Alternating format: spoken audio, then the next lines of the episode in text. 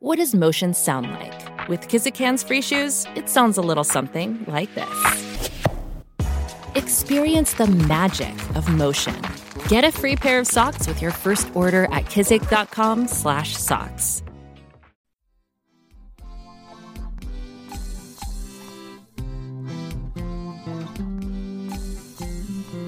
Welcome to Bald Head Bible Podcast, making the Bible come to life, featuring the expository preaching of Dr. John Katzian.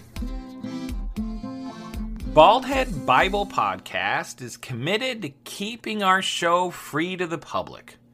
However, as with everything, there are expenses involved, so if you would like to contribute, head on over to patreon.com. That's patreon.com forward slash baldhead Bible. And there you can become a supporting member for as low as $1 a month. While there, please check out some of the bonus material available only to our BHBP supporters. And some of that material includes Bible study guides to help you use the podcast to minister to your children, to minister in a Sunday school class, and to have some quality family devotions.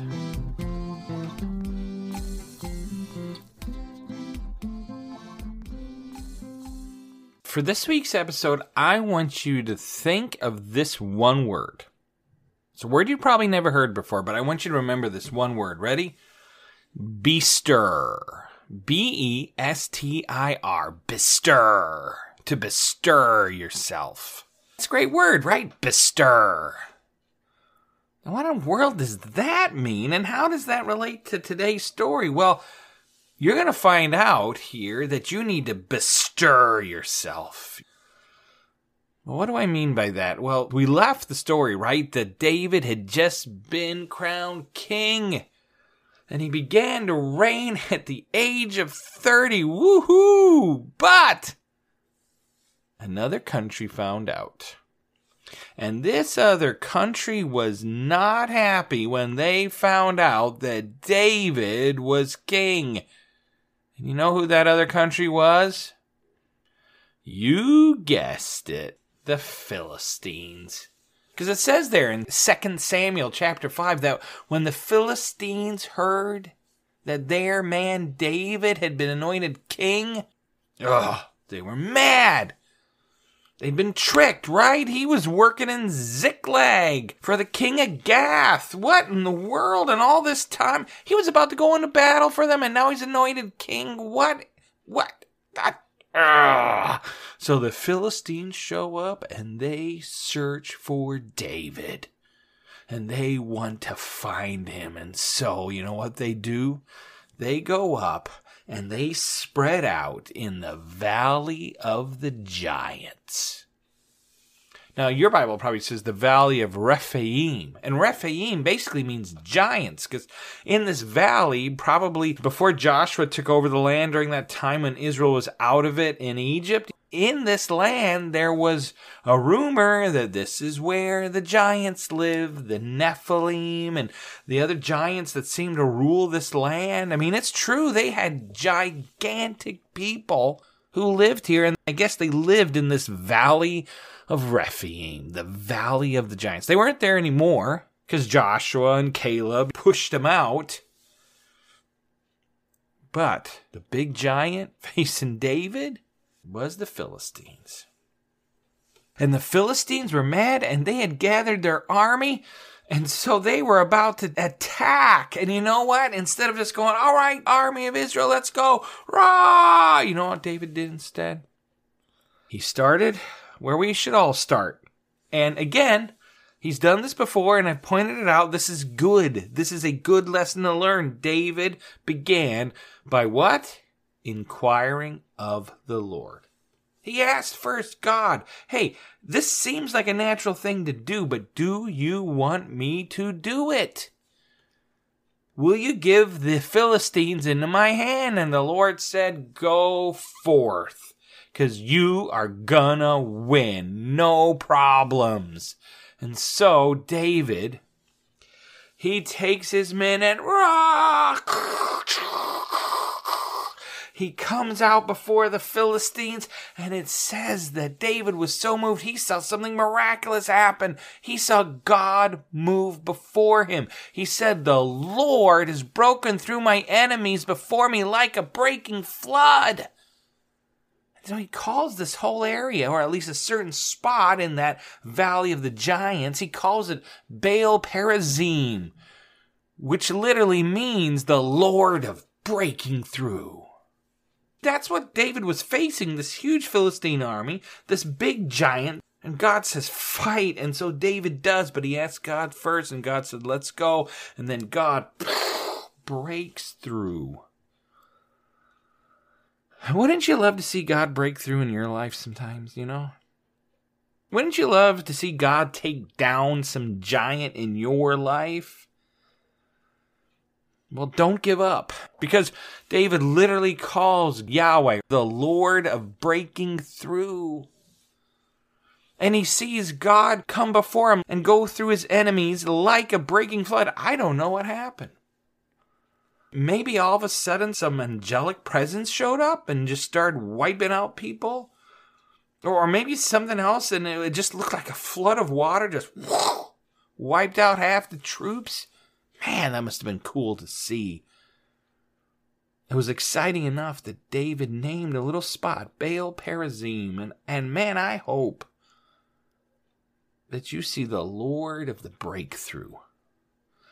Maybe you're stuck in some addiction. Maybe you're stuck in some bad habit, some bad attitude that you can't kick, you can never get over. And man, I'd encourage you to pray. Pray for a breakthrough. Pray for the Lord of the breaking through to show up and to smash all of that before you. Well, David is excited and, yeah, we beat the Philistines, woohoo! And he goes back to Jerusalem. And man, the Philistines got so fast out of there, they left their idols behind. And so the men grabbed them, and probably some of these idols were made out of gold, expensive jewelry, or maybe they melted them down. This was a total victory. You'd think the Philistines would have understood and met their match and just left, but no. The Philistines were a cocky bunch, and they show up again. And guess where they show up? The Valley of the Giants. The Valley of Rephaim. They show right back up. And so what does David do? He just goes right back into battle because this worked the first time and this is what he should do. He doesn't need to ask the Lord, just go do it, right? Nope, he follows the process and he starts in the right spot. He inquires of the Lord again you know what? God gave him a different battle plan this time. He says, Now I want you to go around to their rear. And you'll see some balsam trees, you know, that grove of balsam trees. When they start coming through, I want you to go around them. And when you come up to those balsam trees, I want you to wait.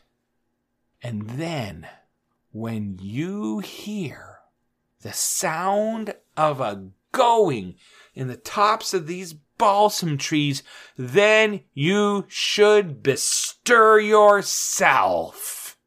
Because the Lord is going out before thee to smite the host of the Philistines. When you hear a going in the top of the tree, bestir yourself and go, because I'm going forward. What? What's the sound of a going? Basically, God's saying, I want you to sneak around and I want you to wait by these trees. And when you hear the sound of angels marching, that's what I think. Hey, when you hear the sound of marching, well, who's going to march in the tops of trees? It's not squirrels, right? It's not birds. I mean, what's going to march in the top of the trees that you can hear it? What's going to sound like a mighty force? You know what? God's called the commander, right, of the heavenly armies. That's what you're hearing. The supernatural army going out before you, the sound of a going. But then he says in the King James Version, this is where I came up with that word. He says, I want you to bestir yourself. When you hear this awesome thing, guess what? Get ready bestir yourself, move yourself, rouse yourself, get up the energy, and then go and fight. And that's exactly what happens. David circles around the back, hides behind the trees, hears the sound of a going, hears the sound of marching. Ah, and he rouses himself. He bestirs himself. Run! They go forth and they totally rout the Philistines. Totally destroy them. And it says he struck them all the way from Geba to Gezer, which basically means he struck them pretty bad. He pretty much wiped them out. But it began with obeying the Lord. And once you obey the Lord, then it began with rousing, bestirring yourself. Well, here David bestirred himself. And he followed the commands of God and he roused and bestirred himself and followed through. And man, I think that should be said of us, right? I think sometimes we just need to get out of our lethargy, get out of our laziness. I don't know if I should witness to that kid over there. He's the meanest kid on the block, but man, I feel like the Lord wants me to do it. Bestir yourself. Get up and do it. Uh, I don't make much money as it is, and I'm supposed to give up 10%. I mean, literally, it's only a dollar. You know how little I make? I don't know. Hey, bestir yourself. Go do it.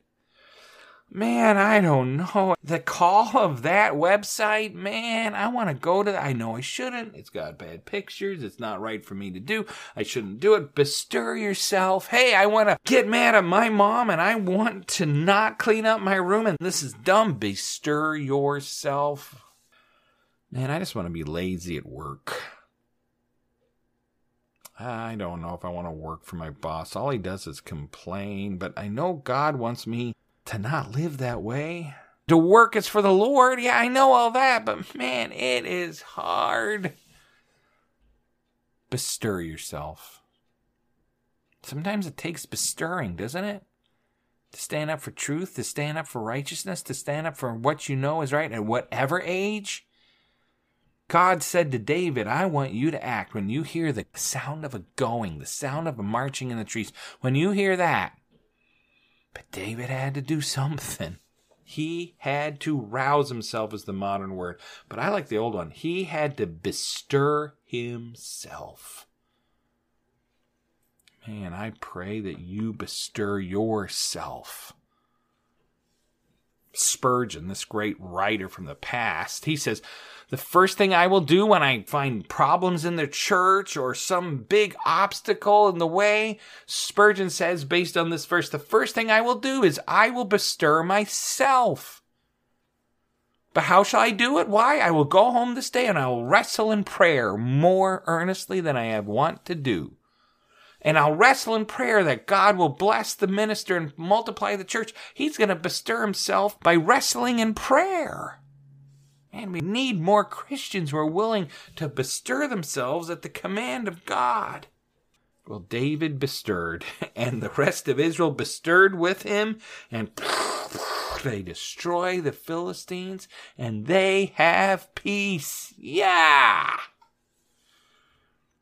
Well, the next thing on David's agenda is he wants the Ark of the Covenant back at the center of Jewish life.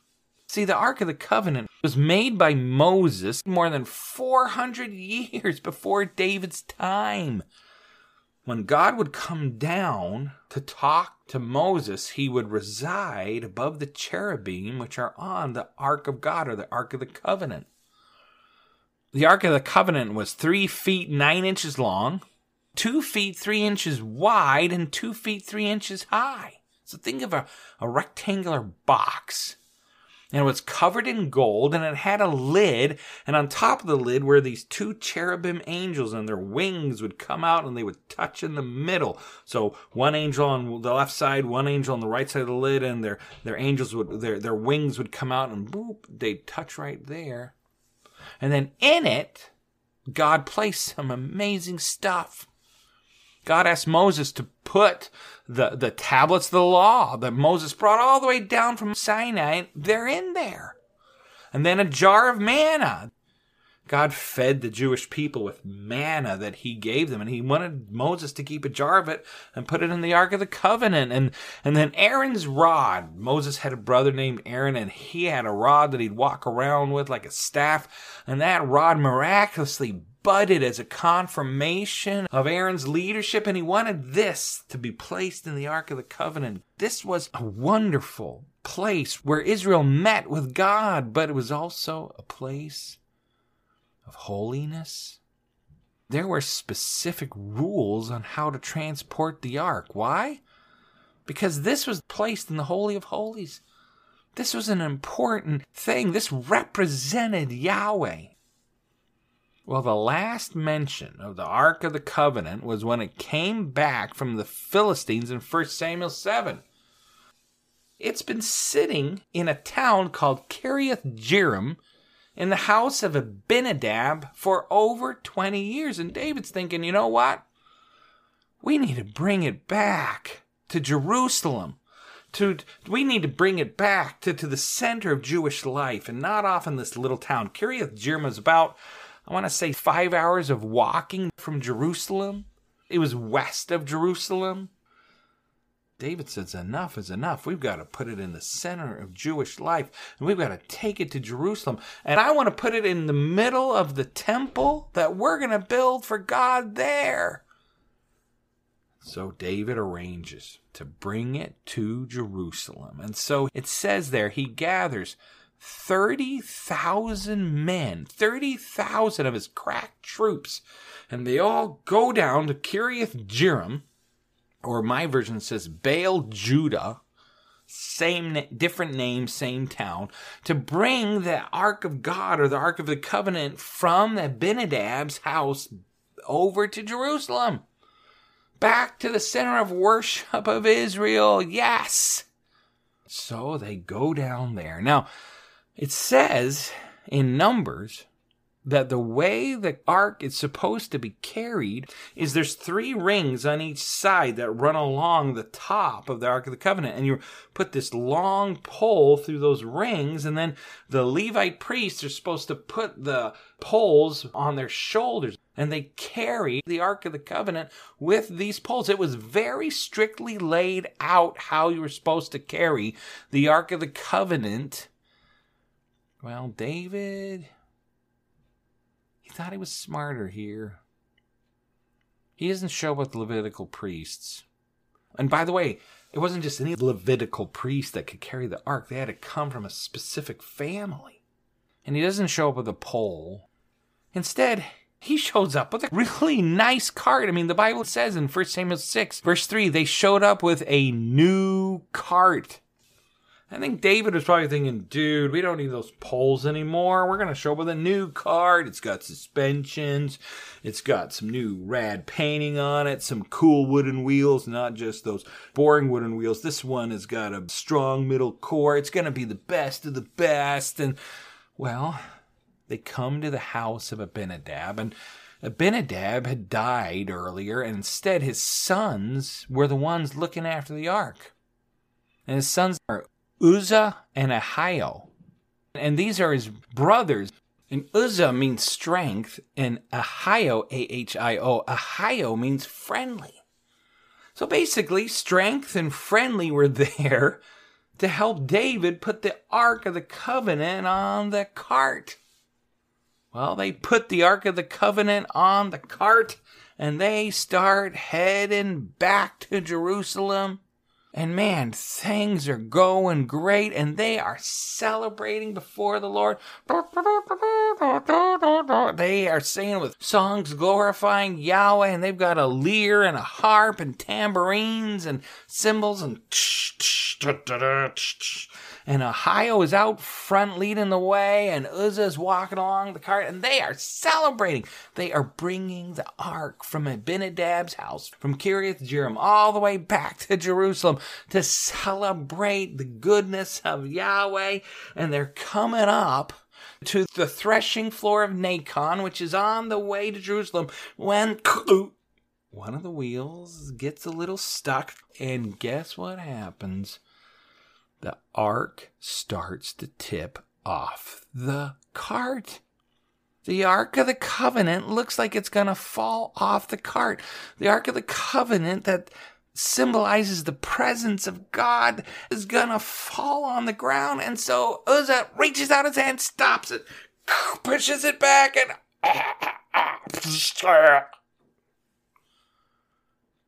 Uzzah drops down dead.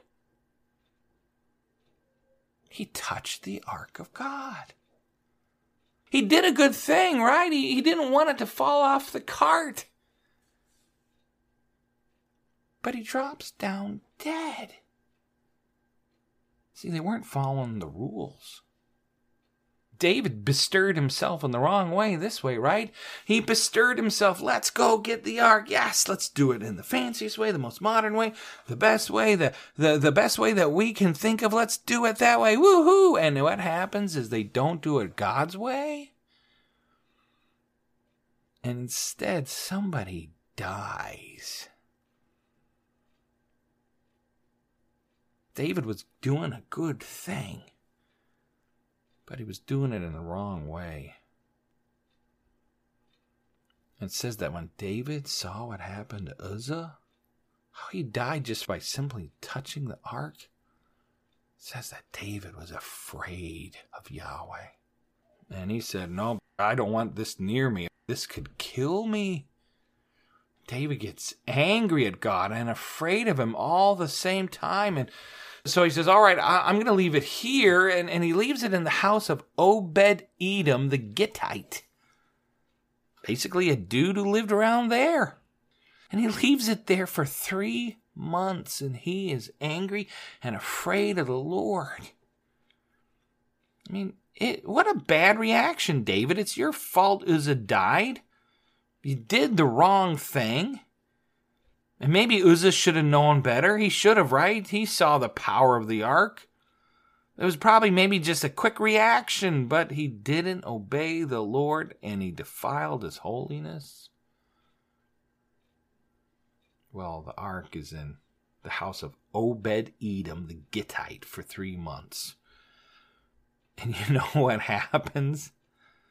It says, The Lord blessed Obed Edom and all his household. Now, I keep thinking, how would you know? I mean, this must have been amazing blessings that people could say, Whoa, that never happened before. And now that you got the ark, wow, that's a blessing of the Lord, you know? My theory is Obed Edom was like 300 pounds. And when the ark showed up, wow, after three months, you're a svelte 175. Wow, that's amazing. You lost weight just like that. Well done, Obed Edom. You must have a blessing of the Lord. When they made pancakes, man, they were the best. When they had roast beef, man, it was the best. It wasn't just any type of food. The Lord blessed him and blessed him and blessed him and blessed him. Every time he shot a three pointer, Obed Edom made it. His kids won all the contests at school. They got straight A's, hundreds on all their tests. I don't know. Somehow, it was clear to everybody who saw it that Obed Edom and his household were being blessed because the ark was there and the news got back to David. And he says, Man, I got to get this ark here. I want to be blessed like this. We need our, our, our country to be blessed. So he shows back up. But this time, he shows up in the correct way. And this time, he brings the Levites with the poles and he lifts it and he puts it on their shoulders and they don't touch it. And in that way, with poles running through it, you don't have to worry about it falling off a cart because it's hanging right there between all the men carrying it. And it's clearly taken care of. And then, after they took six steps, boom, he sacrifices an ox. And he, boom, he sacrifices another fattened animal right there. He sacrifices to the Lord. And they bring in trumpets now. And they bring in all this, well, all this shouting and the sound of a horn. I mean, they're they're bringing in some extra instruments and they are celebrating and sacrificing. Now, I don't know if every six steps they sacrificed again, because if they did, that would take forever to get the ark home, and that's a lot of fatted calves, and that's a lot of oxen. Maybe it was just the first six steps. I'm not certain. All I know is David did it right, and David celebrated. And he was so excited that he began to dance. And it says he danced in his linen ephod, which is this long piece of clothing that covered his whole body, but it was light and everybody else would have worn it. And he just was dancing in this linen ephod and he was getting into the music, but he wasn't just getting into the music. He was dancing before the Lord and he was dancing to celebrate God, and he didn't care if people saw him. And I don't know, maybe David was a bad dancer. And maybe when he started dancing, people were like, man, is that a I don't know if that's a cool move or not, but hey, David didn't care. You can think of me and look at me as stupid. I don't care. I am celebrating that we are bringing the presence of the Lord back to Jerusalem. And he danced and he danced and he danced. The key is before the Lord. Now, in ancient Israel, the men danced with men and the women danced with women. They separated the sexes out. So it wasn't like some big just party gyrating with anybody. No, they had set dances and very specific ways of dancing. And again, there were probably specific moves and David wasn't the best at doing them, but he didn't care because he is dancing before the Lord and he is celebrating before the Lord and he is dancing in front of the ark. And as they come into Jerusalem, guess who's leading the way and doing his goofy dance? David. But again, he doesn't care because he's celebrating God. He's celebrating Yahweh.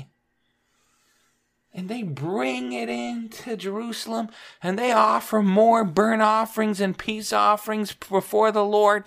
And then the people gather around and he blesses the people and he gives all the people, both men and women, a cake of bread, a, a, a, a cake of raisin, some meat, and he gives them all to each person there. Wow. He says, We are so glad that God is back. We are going to bless you because He's blessing us. And He gives out cakes of bread, portions of meat, cakes of raisin, and the people depart for their home. And they are so excited. And David is continuing his dance. And he comes to his house, and there standing before him is beautiful Michal. His wife from Saul, right? Saul's daughter. Yes, and he's dancing, and he has come to bless Michal. And you know what Michal says? How the king of Israel honored himself today, uncovering himself today before the eyes of his female servants as one of the vulgar fellows shamelessly uncovers himself. What? David stops dancing, looks at Michal. See, Michal, when she saw David come in and she saw his idiotic dance, she saw it through the eyes of man. She saw it, she saw it through the eyes of humanity, and she didn't see it as a dance before the Lord. No, she saw it instead as a king embarrassing himself. He's the king of Israel. And, and look, I bet they're all laughing at him. And it says there that when she saw David dancing that way, that she despised David in her heart. She despised him. She missed the whole point. And David says, You know what, Michal? I would dance even more undignified than this if it would honor God. I'm celebrating that the Lord chose me. Rather than your father, by the way. But he chose me. He could have chosen anyone from this house, but he chose me to be the ruler of the Lord's people. And I was celebrating before the Lord. And again, I will dance even more undignified than this if that brings honor and glory to the Lord. It says that Michal missed the whole point. And from that time forward, Michal had no more children. That's what the author says that Michal, the daughter of Saul, had no children to the day of her death. Why'd the author write that? Because he's pointing out that this was a great humiliation for her. In Jewish society, it was a great blessing to have children. And it was a great blessing to have offspring. And if you didn't have children, then you weren't being blessed by the Lord. And, and I don't know if that's true or David said, you know what? You're not in my bed anymore, Michal. He had a ton of other wives, which is a bad reason, so he didn't really need Michal. And, and but maybe David said, you know, enough is enough. I'm going to stay away from you. I think, though, in the flow of the story, that God was displeased with Michal and judged her for it by not allowing her to have any more children. She missed the whole point. David, remember I used that word, bestir? He bestirred himself and he roused up to fight, which was good. He bestirred himself to get the ark of the Lord, and at first it was bad because he did it in the wrong way. But now he bestirred himself and danced before the Lord, and he didn't care what people thought of him because he was dancing before the Lord. And I want to stress it wasn't some weird type of dance. He wasn't naked. He was fully clothed. And again, men danced with men and women danced with women. It was the fact that David, the king of Israel, was humiliating himself by dancing with maybe people of a lower station than him. Or maybe he was dancing into it and getting into it in such a way, like I said, and maybe he had the worst moves in the world. But David didn't care because he was dancing for God. He bestirred himself in the right way this time to honor the Lord. You know what's interesting? The key is David inquired of the Lord before he went into battle. David was a man after God's own heart. Here, David, he said, I dance even more undignified than this it honored my God. David had a heart after God. And Michal? It's those people who don't understand why you give your money the way you do. Because I want to honor the Lord. Or they say, hey, why is your standard so big? You can't go watch this movie with me because you're more holy than me? No. I just know for me, I can't watch that. I can't do that thing. You go ahead and do it if you think you can do it before the Lord, but I can't, and I will be even more undignified than this if it honors my Lord. Don't be like Michal and see everything through the eyes of the flesh and, oh, you're embarrassing yourself before people and people won't understand and what will others think and what will the world think? No, don't think about that. Instead, have the eyes of David. And let's be bestirred for good things, roused up for the Lord. And let's do it for the Lord. Thank you for listening to Baldhead Bible Podcast. If you have any questions or comments, we would love to hear from you. You can comment on our Facebook page or email us at baldheadbible at gmail.com. If you would like to support this podcast, please check out our Patreon page at www.patreon.com slash baldheadbible. Baldhead Bible Podcast, making the Bible come to life. New episodes added every week.